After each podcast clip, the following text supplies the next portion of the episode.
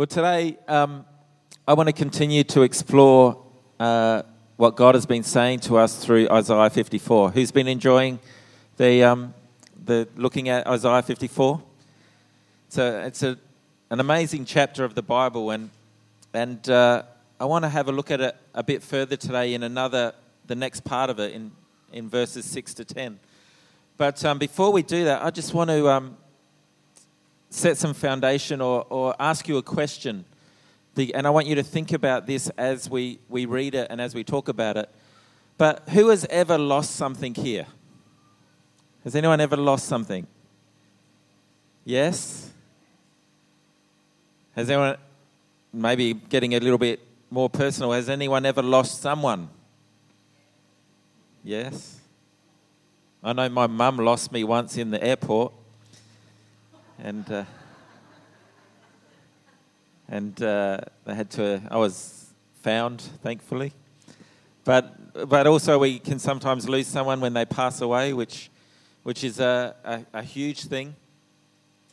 Let me ask you this question: How has that made you feel?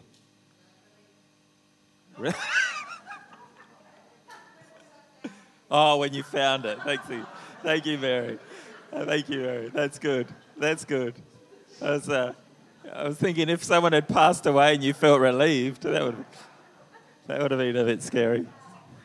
Yeah, maybe if they were suffering, you were relieved for them. But, well, so how did we feel? Sad? What other, what other emotions came up when you lost something? Panic. Panic. Anger? Yeah. Frustration? Very good. Empty? Ah, yeah, when they've gone and you feel empty, you feel lost yourselves. But this is the this is the idea. Like I think of the times I've lost, say, my keys, that I would get very frustrated trying to find them, and then when I just don't seem to be able to find them, I I get angry with myself. I get angry about it. Has anyone felt that? And then you sort of lose hope, so you you go and get new keys cut or you go see the locksmith or whatever. And then once you've got your new keys, you all, all of a sudden find the old ones. Is that right? Yes? Had that experience? Lost your mobile? Gee, some people would die if they lost their mobile, I think. These days, they wouldn't know how to survive. But um, so I want you to just think of that, those feelings as we read the next part of Isaiah and I want you to think about it in the light of losing something.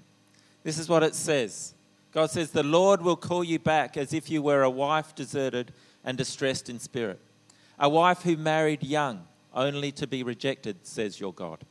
For a brief moment I abandoned you, but with deep compassion I will bring you back.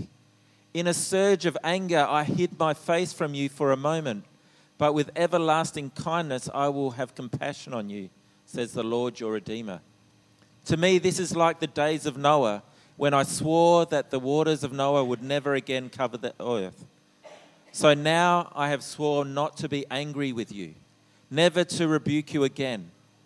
Though the mountains be shaken and the hills be removed, yet my unfailing love for you will not be shaken, nor my covenant of peace be removed, says the Lord who has compassion on you. I was reading this passage, and today I want to share with you about the anger of God. Now, trust me, I'm going to share you, with you a component of it. I'm not going to exhaust the topic because there's a lot of thoughts about the anger of God. But in this passage, there are some really confronting statements made by God, aren't there? He says in this passage that for a brief moment, I abandon you. And then he says, In a surge of anger, I hid my face from you for a moment. Now, for us in this day and age, we don't often talk about God's anger. We love to talk about a God who loves us, who will never leave us nor forsake us. So, is God contradicting himself in this passage when he talks about abandoning us? And he talks about hiding his face from us in anger. Yeah, that's pretty strong. And so as I've been thinking about it and preparing it, I, I've been thinking, well, God, what are you saying to us through it? And I, I, obviously, to fully understand it, we need to go back to what God was doing at this time. And, and what was happening at this time is you have to understand that God is talking to the children of Israel, God's chosen people. It's in the Old Testament, it's before Jesus came. And so he's talking to the children of Israel. And if you know anything about God's relationship with the children of Israel, it was a very tumultuous relationship. Mainly because the children of Israel kept on leaving God and chasing after other gods that were around at the time, whether it be Baal or other gods that were around. And continually God was going, going, Why are you why are you leaving me? Why are you running away from me? Why are you turning to other gods? And so I, I like to think of this context or the anger that God is showing here in this verse. I like to think of it in that space that God is talking from a space where he has lost something. That he's talking about losing the heart and the love of the children of Israel who he loves and cares for. And in that place where he has lost something, uh, he is displaying, like we would, when you lose something over and over again, and when it keeps happening and keeps happening, you get frustrated, you get angry, you get you you think about abandoning the search for it. You think I just can't put up with this anymore. Isn't that right? And so in this passage, God is talking from that space. And so obviously, his anger, we need to understand when we talk about anger that not all anger is sinful there is such a thing as righteous anger. In Ephesians, uh, oops, chapter 4, verse 26, it says, Be angry and do not sin. Do not let the sun go down on your anger. So there is a, uh, an understanding that there is a, a room for anger to be, for us to be angry or for God to be angry without sinning. So often we think about anger and we think, oh, that's wrong, we shouldn't do that. But there is a place for righteous anger. This is a, there's another way you could look at this is that maybe if we're talking about losing something, that God's anger is a part of his grieving process. Now, that might shock some of you to think God grieves, that God, that God would grieve, but we know in our natural terms that when we lose someone and someone passes away, that we go through a grief process, don't we? And the more they tell us, we used to talk about the stages of grief, but they tell us it's no, no longer about stages, it's just about aspects of grief. And one of those aspects is anger, where you're angry. Why did that person have to die? Why did that have to happen? Why, why am I left here on my own? I'm sure there's people in this place that you've had those feelings because of grief. And in the same way, I would, I, I would like us to understand that our God has emotions. Think about that for a moment. So for some of you, that might be a revelation that God would have emotions, but we're created in God's image. And the idea that our God is a real God, a real person who has feelings and emotions just like us. So if we're turning away from Him, He feels it and it hurts. And there's grief and there's loss and there's a, a response that sometimes would mean anger as well. Know, there's a classic example in Jesus' life when he walked this earth, and we all know the story of the fact that uh, when he was he walked into the temple at the time and he saw all these people selling stuff and he turned the tables over. Isn't that right? In righteous anger. He, he, wasn't, he wasn't sinning. He was in righteous anger. He said why have you turned my father's house into a den of thieves? Why are you using God's house, God's place for your own personal benefit and not for the benefit of others. And it caused him to be angry and he turned over the tables. In that picture, because we know that Jesus is a representation of God in man and that he is showing us what God looks like. So he's showing us that there, there is a place for righteous anger. And it's in these moments when you read things like that when you read things about God being angry, it's in those moments that God shows us how authentically real He really is. And this is the, the amazing thing is in this passage when we read in Isaiah 54 about God getting angry and hiding his face, what, what it is showing us is, is another deeper part of who He is. He's showing us the reality of who He is. And to me, it's a, a revelation or a, uh, an understanding that I can actually see how I can have an intimate relationship with God. Because He has real feelings, He has real emotions. When we talk about not being about religion but being about relationship, this is what it comes to. That if we understand that we have a God who, when we do the wrong thing or when we walk the wrong way or do things that he has that displeases him that it's not because he hates us or he's angry at us because he doesn't like us. He is angry because it hurts. He's angry because he has lost what is close to him. Now i want to take this a little bit deeper because it's really important for us to understand that god doesn't want us to have a robotic call and response type of relationship with him. He wants us to have a real authentic intimate relationship with him where we understand that there are things that make him angry. There are things that hurt him. There are things that are, are not nice, I guess, is a simple way to put it. But if we take this thought a little bit deeper, obviously God's talking to the children of Israel. But if we take this thought into the time when in the Garden of Eden, God lost connection with mankind, you can understand at that point when sin came into the world, God lost his creation. And in that moment, he knew that because of what had happened, that creation would have to experience punishment for what had happened. And of course, when you lose something, it frustrates you, it saddens you, but it also makes you angry.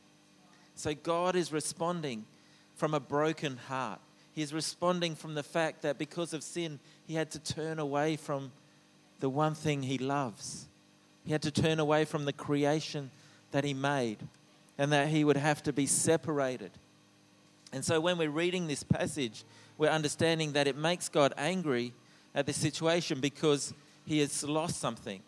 And God's anger his, his declarations that I abandoned you and, and that I hid my face from you in anger is cl- very clearly telling us something about God. It's telling us that God has lost something. And this is the first thing I, it tells us is that God has lost something that is extremely valuable and important to him. See, God is not angry because he doesn't like you. A lot of people think that God is angry at us because he doesn't like us. Some of us have been raised with that thought because when we did the wrong thing when we were kids, our parents probably said the wrong sort of words and said, Why are you being such a stupid idiot? or something like that. And so all of a sudden we take on these thoughts that I'm of no value.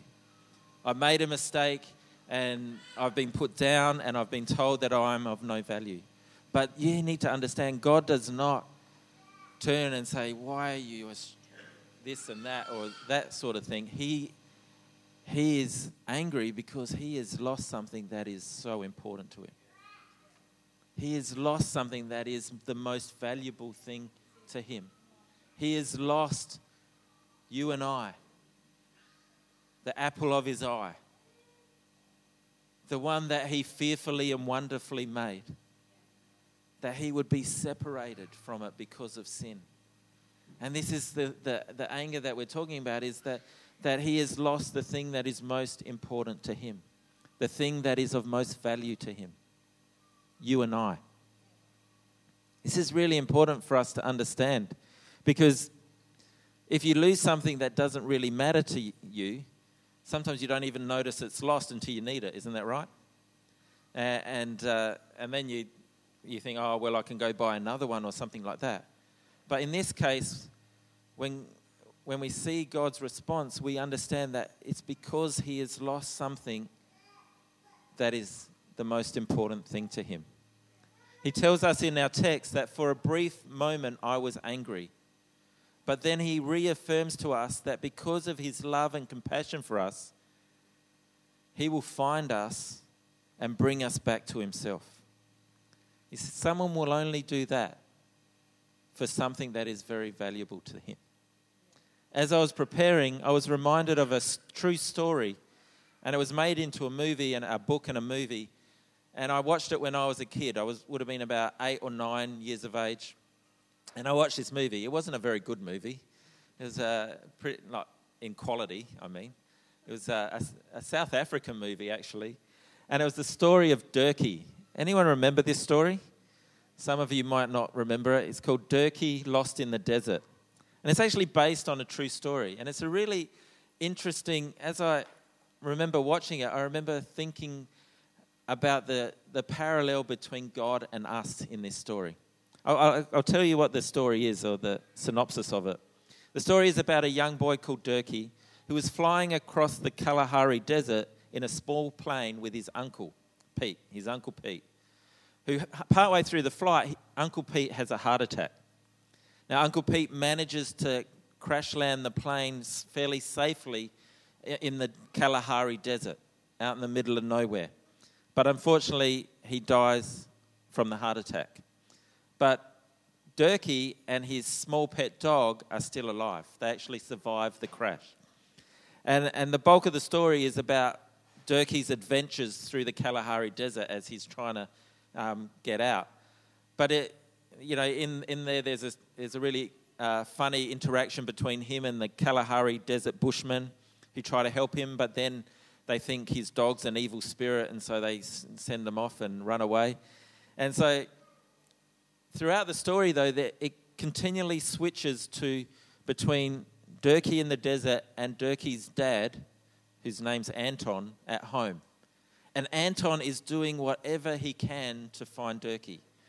He's quite a rich man, and so one for a number of weeks, what he does is he gets printed off millions of flyers telling Dirkie um, how to stay safe in the desert, how to, how to survive the desert, what to do, not to go wandering everywhere, stay in one place, and, and all of that. And so he gets a plane to fly over the desert and just drop millions and millions of these flyers, trying to send a message to Dirkie of how he can stay safe and survive in the desert.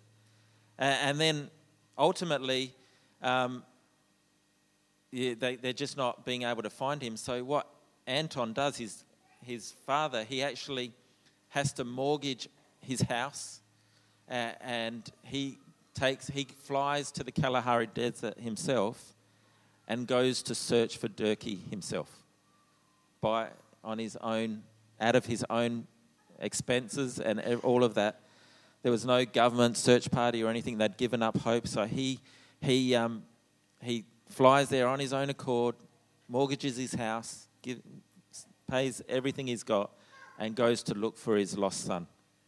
And in the last scene of the movie, the film ends with Dirkie unconscious in the desert and, and his father finding him at that, at that last moment, grabbing him and walking him out, carrying him out to the, to the car and to, to safety and, and rescuing him.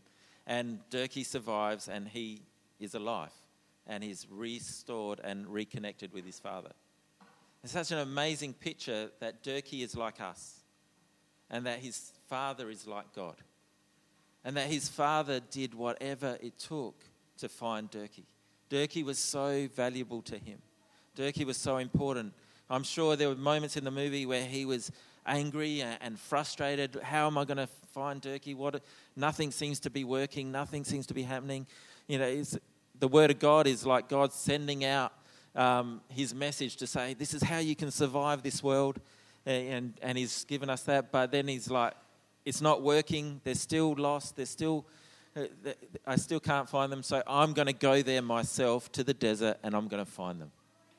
This is what our God has done for us. That he would, he would find us and restore us back into right relationship with him.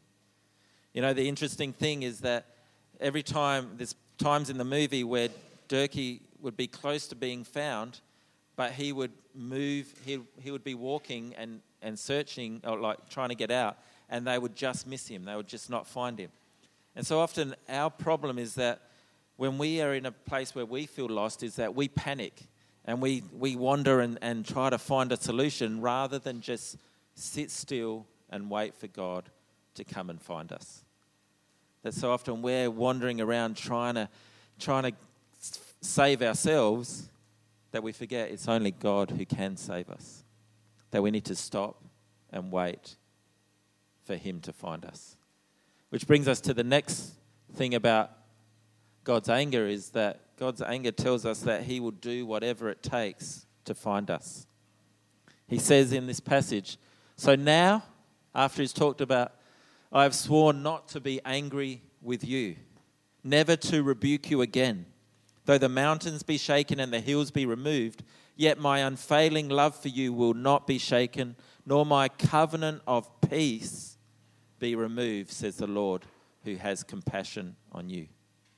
See, the truth is, mankind, you and I, we deserve the wrath and anger of God because of sin.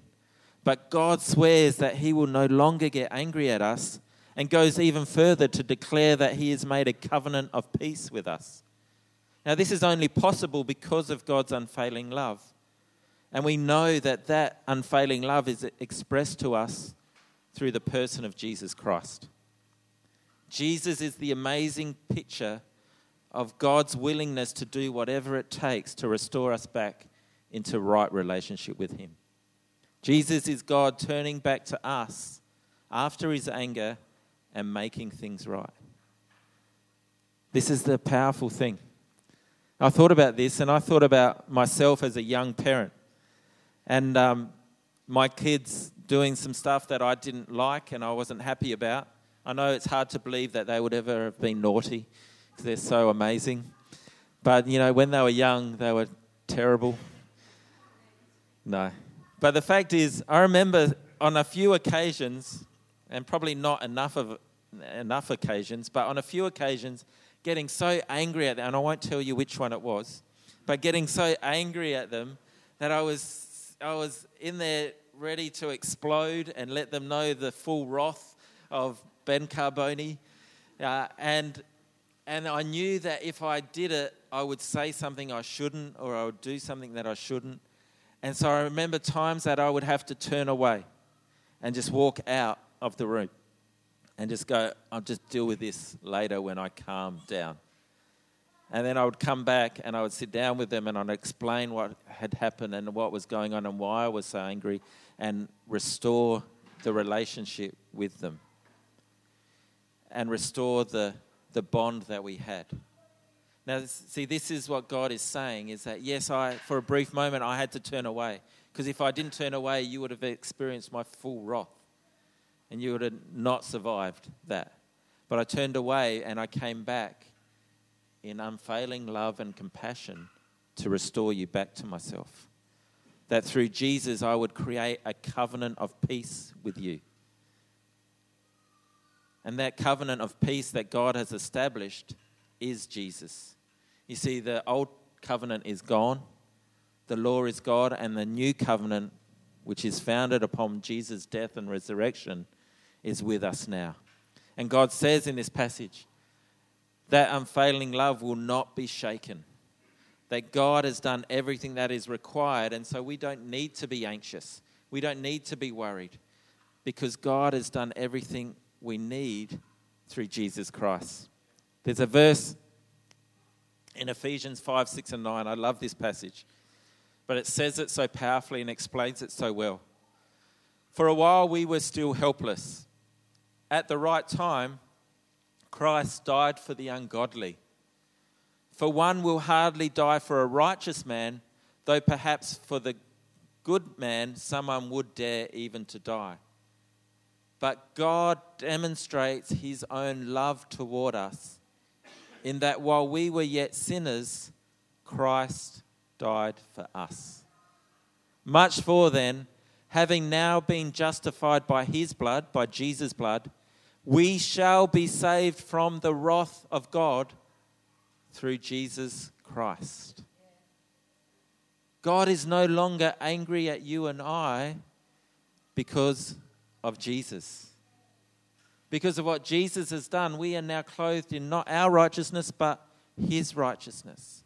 Because we were so valuable, Jesus paid the price once and for all for the sin that separated you and I from God.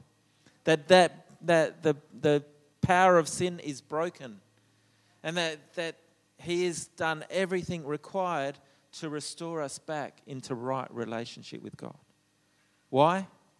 Because He values us so much. And His promise is that He would establish a covenant of peace with us. You know, this year we've talked about the fact that God wants us to enlarge our tents and strengthen our tent pegs for what God has in store for us. Now, to understand this, that if we're going to enlarge our tents, we need to understand this truth the truth that you are valuable to God. We need to have a revelation of how important we are to God. Some of us struggle with stuff and struggle with the fact that we make mistakes and think God's going to be mad at me and God's going to be angry at me. But we need to understand no, I am valuable to God. So I'm going to live my life like someone who is precious to God rather than worry about some, what I can't and not fulfill because God has done everything through Jesus Christ to make sure He won't be angry at us again. See, the revelation that God has the right to be angry at us is there, but it's also that His unfailing love means that He is only angry at us for a brief moment and then He turns back to us and is willing to do whatever it takes to restore us back to intimate relationship with Him. We see in the person of Jesus, and we know that Jesus' death and resurrection established a covenant of peace with us. And it's important to note that it is a covenant. You know, I often marry people. And the thing that happens when I marry people is they make vows and a covenant together, a marriage covenant, where they make a commitment to make each other the most important thing in their lives. A commitment to work together to make this marriage work. And in the same way, God's declaration to establish a covenant of peace with us is God's vow and commitment to us. I will not get angry at you again, but then we need to make a response to Him because a covenant is a two way thing. It's not just a one way thing. So we also need to make a commitment as well. We make that commitment on that on the knowledge and the foundation and the revelation that God has done everything required to find us at great personal cost to himself because he knows how valuable and how important we are to him. And so he has done everything it takes. And so he has dealt with the sin problem once and for all. So we no longer have to worry about being separated from God. And now he is offering us this covenant of peace to live in ongoing right relationship with him through Jesus Christ. You see, if you believe God wants you to expand your tent and He wants to fill your life with everything He has for you this year, I believe it requires a fresh commitment to that covenant of peace, a fresh commitment to make God your first and ultimate priority. Now, I'm married to Julie, and um, I've made a covenant with her in marriage. And that covenant I made with her was, was basically to say, when I said, uh, for better or worse, for richer or poorer, all of that stuff, I was basically saying to her, I'm making you the most important person in my life. And she would say it back to me I'm making you the most important. I'm making a commitment to you. And the way we make our marriage work is by keeping that sort of affection and belief that I believe Julie is the most valuable person in my life, even above my kids. She comes before my kids. The only person that comes above her is God. But she is the most important. And when you, when you do that, that's the, the grounds for a successful marriage. Now, we, we make mistakes. There are times when I take her for granted. Julie never does. There are times where I take her for granted. There are times where I don't love her as the most important person in my life. There are times that happens. I know it's hard to believe, but there are times that happens. The, the, you know, I know she is so lovable that I could never not love her. But there are times where, in my own humanity, I fall short of loving her with everything I have. But there are, there are those moments where we, we talk about stuff and we address stuff and we, we discover that, or she might tell me quite directly, why aren't you treating me the way you should be? As you know, she probably would. She might, no, occasionally she might go, What's going on or what's happening? And there are times where I have to reconsider and, and of my commitment to her. And I have to be reminded that I need to make her my first priority. And you know, it's no different in our relationship with God. Life happens, stuff happens.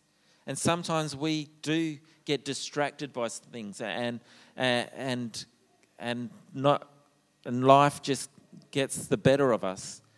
And we need to be reminded to make God our first priority. We need to be reminded of how valuable we are to God.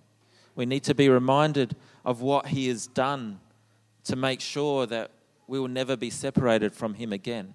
But we also need to be reminded to make Him our first priority to make Him our absolute first priority. So today, I want us to remember that God has done everything to make a relationship with Him possible. But it's our responsibility to understand how valuable we really are to Him and to do whatever it takes to stay close to Him. And sometimes that means making a recommitment to our relationship with God. You see, I believe if we're going to see everything come to pass that God wants to bring to pass this year, it requires us to be fully engaged, fully invested in our relationship with Him. We've talked about today God's anger and the reality of it, and that, that it's true, and that it's, I've talked about it from that perspective that it's because He lost something that He was angry but now he reaches out to us in a covenant of peace to say, Will you join me? Jesus has paid the price so that we don't have to experience God's anger any longer. But it does require a response from us to say, God, I enter that covenant. I make a commitment to you. And so today I'm actually going to ask us to consider that, to consider making that recommitment in our heart of hearts. And so I would ask you, if you want to, to say a vow with me, to say a vow of, commi- of your commitment to God, of your gratefulness to God, and your reality, your realization that God is everything you need. And if you feel like you want to make that fresh commitment, what I'd ask you to do is to stand with me, please. And we're going to, and I'm going to pray it, and I, I'm going to ask you to pray it after me. So if you feel like you're in that place where you want to make a fresh commitment to God and say, God, I understand how precious I am to you, and I, I want to make a fresh commitment to you. Thanks, Kerry. So pray after me. Today I ask you, Jesus, to be my Lord. I commit my whole life to you. I know I am weak. I know I've made mistakes. And I know I will make mistakes. But I put my trust in your love for me. That love that covers a multitude of sins. Thank you for everything. Thank you for everything you have done for me. In Jesus' name, amen.